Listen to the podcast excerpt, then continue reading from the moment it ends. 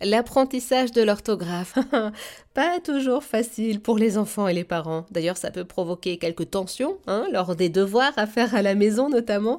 Pour en parler avec nous, pour nous conseiller, l'ex-cancre devenue pédagogue et formatrice Anne-Marie Gaignard, autrice de la bande dessinée Zazie sans faute, parue aux éditions Le Robert. Bonjour Anne-Marie. Bonjour Eva. Existe-t-il une méthode que l'enfant, que l'élève peut mettre en place pour l'aider à bien préparer, par exemple, une dictée, une dictée préparée ? Fréquemment.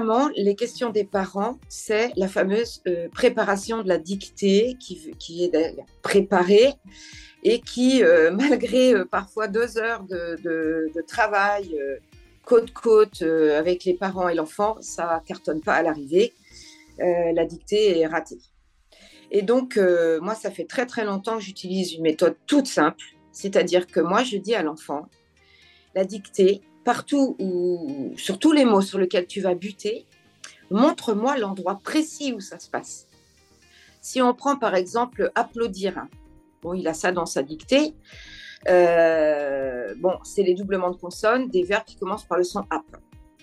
Alors, moi je lui dis, écoute, déjà, qu'est-ce que ça veut dire euh, applaudir ? Donc, il a souligné les deux P, et sous les deux P, l'idéal c'est dessiner le fait de frapper dans ses deux mains, deux mains, deux P à applaudir. D'accord ? Ou alors, euh, fin des mots, pareil, c'est toujours là où ils bloquent. Hein. Puis, puis c'est, c'est sympa parce que moi, je les vois hésiter. Je lui dis, ouais, c'est toi qui as raison. Arrête-toi là, fais-moi un petit trait. Démarrer la voiture. Il a écrit très bien le D, le ma, le ré. Il commence à... Mais c'est une fraction de seconde. Il faut vraiment être parent et, et scruter ça à la loupe. Et, et il a raison. C'est dangereux là. Donc, de fait, on va lui dire que démarrer prend deux R, mais il faut qu'il s'en rappelle pour toute la vie. Et donc, là encore, il va dessiner. C'est quoi cette action de démarrer ? Qu'est-ce que fait ton père quand il descend dans son garage ? Ou est-ce que la voiture est garée dans la rue ? Non, elle est garée dans la rue. Très bien. Alors, quand il approche de la voiture, qu'est-ce qu'il fait ?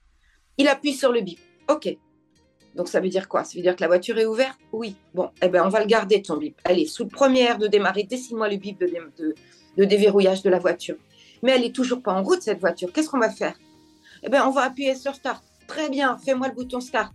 Donc, pour démarrer la voiture, deux actions, deux airs à démarrer, et c'est pour toute la vie. Et ce qui est bien avec votre bande dessinée Zazie sans faute, c'est que l'on redécouvre des mots qui ont pu poser problème, ou qui posent encore parfois problème, comme balade. Tiens, d'ailleurs, partons en balade. Balade avec un ou deux ailes. C'est quoi l'astuce, Anne-Marie ? mais, mais moi, quand j'étais petite, je me disais balade, deux ailes, parce qu'on on aime à deux.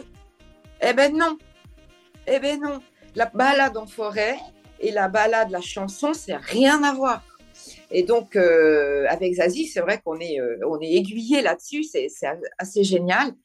Donc, de, de fait, parfois l'orthographe, euh, euh, ça vient de l'origine du mot, ça vient d'une racine grecque ou latine qu'on ne connaît pas.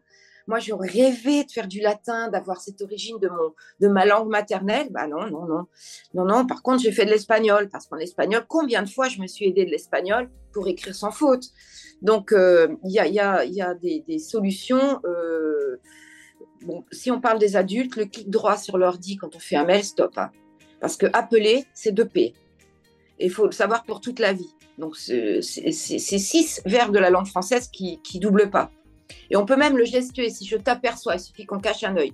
Si je t'aperçois, je cache un œil. Je t'aplatis, je tape fort avec ma main sur la table. Je t'aplatis. Je t'aplanis, c'est-à-dire je passe ma main sur le dessus de la table, aplanir. Puis je m'apitoie. Je mets la main sur l'épaule pour t'apaiser, la main qui protège. Tellement tu es apeuré, on peut faire sortir un cri de la bouche avec la main. Une main, un P. Si je t'aperçois, je t'aplatis, je t'aplanis, puis je m'apitoie pour t'apaiser, tellement tu es apeuré. Et ça, c'est des petites chansons, en fait. Et euh, moi, c'est comme ça que je m'en suis sortie. Et quand j'ai commencé à découper le dictionnaire pour voir co- pourquoi t- tous ces, ces mots étaient difficiles à écrire, les mots qui commencent par un P, deux P, euh, euh, le son euh, A, A-N à la fin ou bien E-N, là, il fallait que je démonte le dictionnaire et que j'aille chercher les mots dans l'ordre alphabétique pour voir comment ils s'écrivaient. Donc, ça, ça a été plus difficile, c'est-à-dire la fin des mots. Le O de T E R, tricoter. C'est comme le mot balade que vous venez de me, me, me donner, Eva. Tricoter, ben moi je me dis j'ai deux aiguilles pour tricoter. Est-ce que je mets deux T ? Est-ce que j'en mets qu'un ? En fait, les deux T E R, c'est lié au cheval. Avant de monter à cheval, on s'équipe. On met une paire de bottes, ce sont des verbes. Botter, une culotte, culotter, Je monte sur mon cheval, je lui dis, allez Manon, tu trottes de thé. Il a bien trotté, on le récompense. On lui donne une carotte. Carotter, c'est un verbe. Et puis sur le chemin de la promenade, il a eu la chance de rencontrer une petite marmotte, marmottée, qui grelotte, grelottait, malgré sa petite calotte sur la tête. Et on les a tous. Dessin animé, Eva. Vous racontez une histoire finalement. C'est l'histoire ah. qui permet euh, de donner ouais. du sens aux mots. Hmm. On raconte l'histoire, on dessine. Moi, j'appelle ça le sac à mots. Faites rentrer dans le sac à mots tous les mots pour la dictée préparée, là. Qui ne marche pas, d'ailleurs. Hein. Ça ne marche pas, la dictée préparée. Si ça marchait, elle entend que ça se saurait.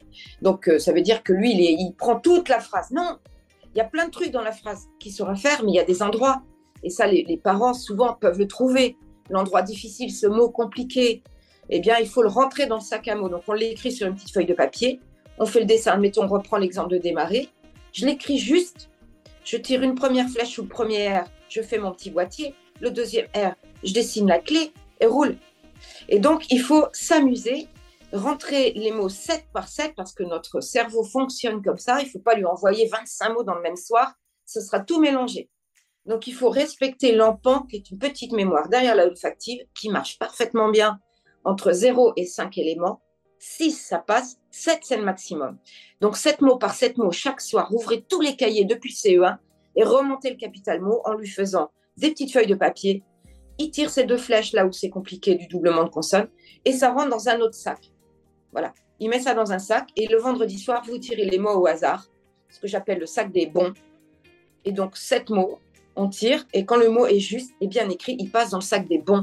Et quand il y a sept mots bons, eh bien, chers parents, ça mérite vraiment une récompense parce que c'est pas de sa faute.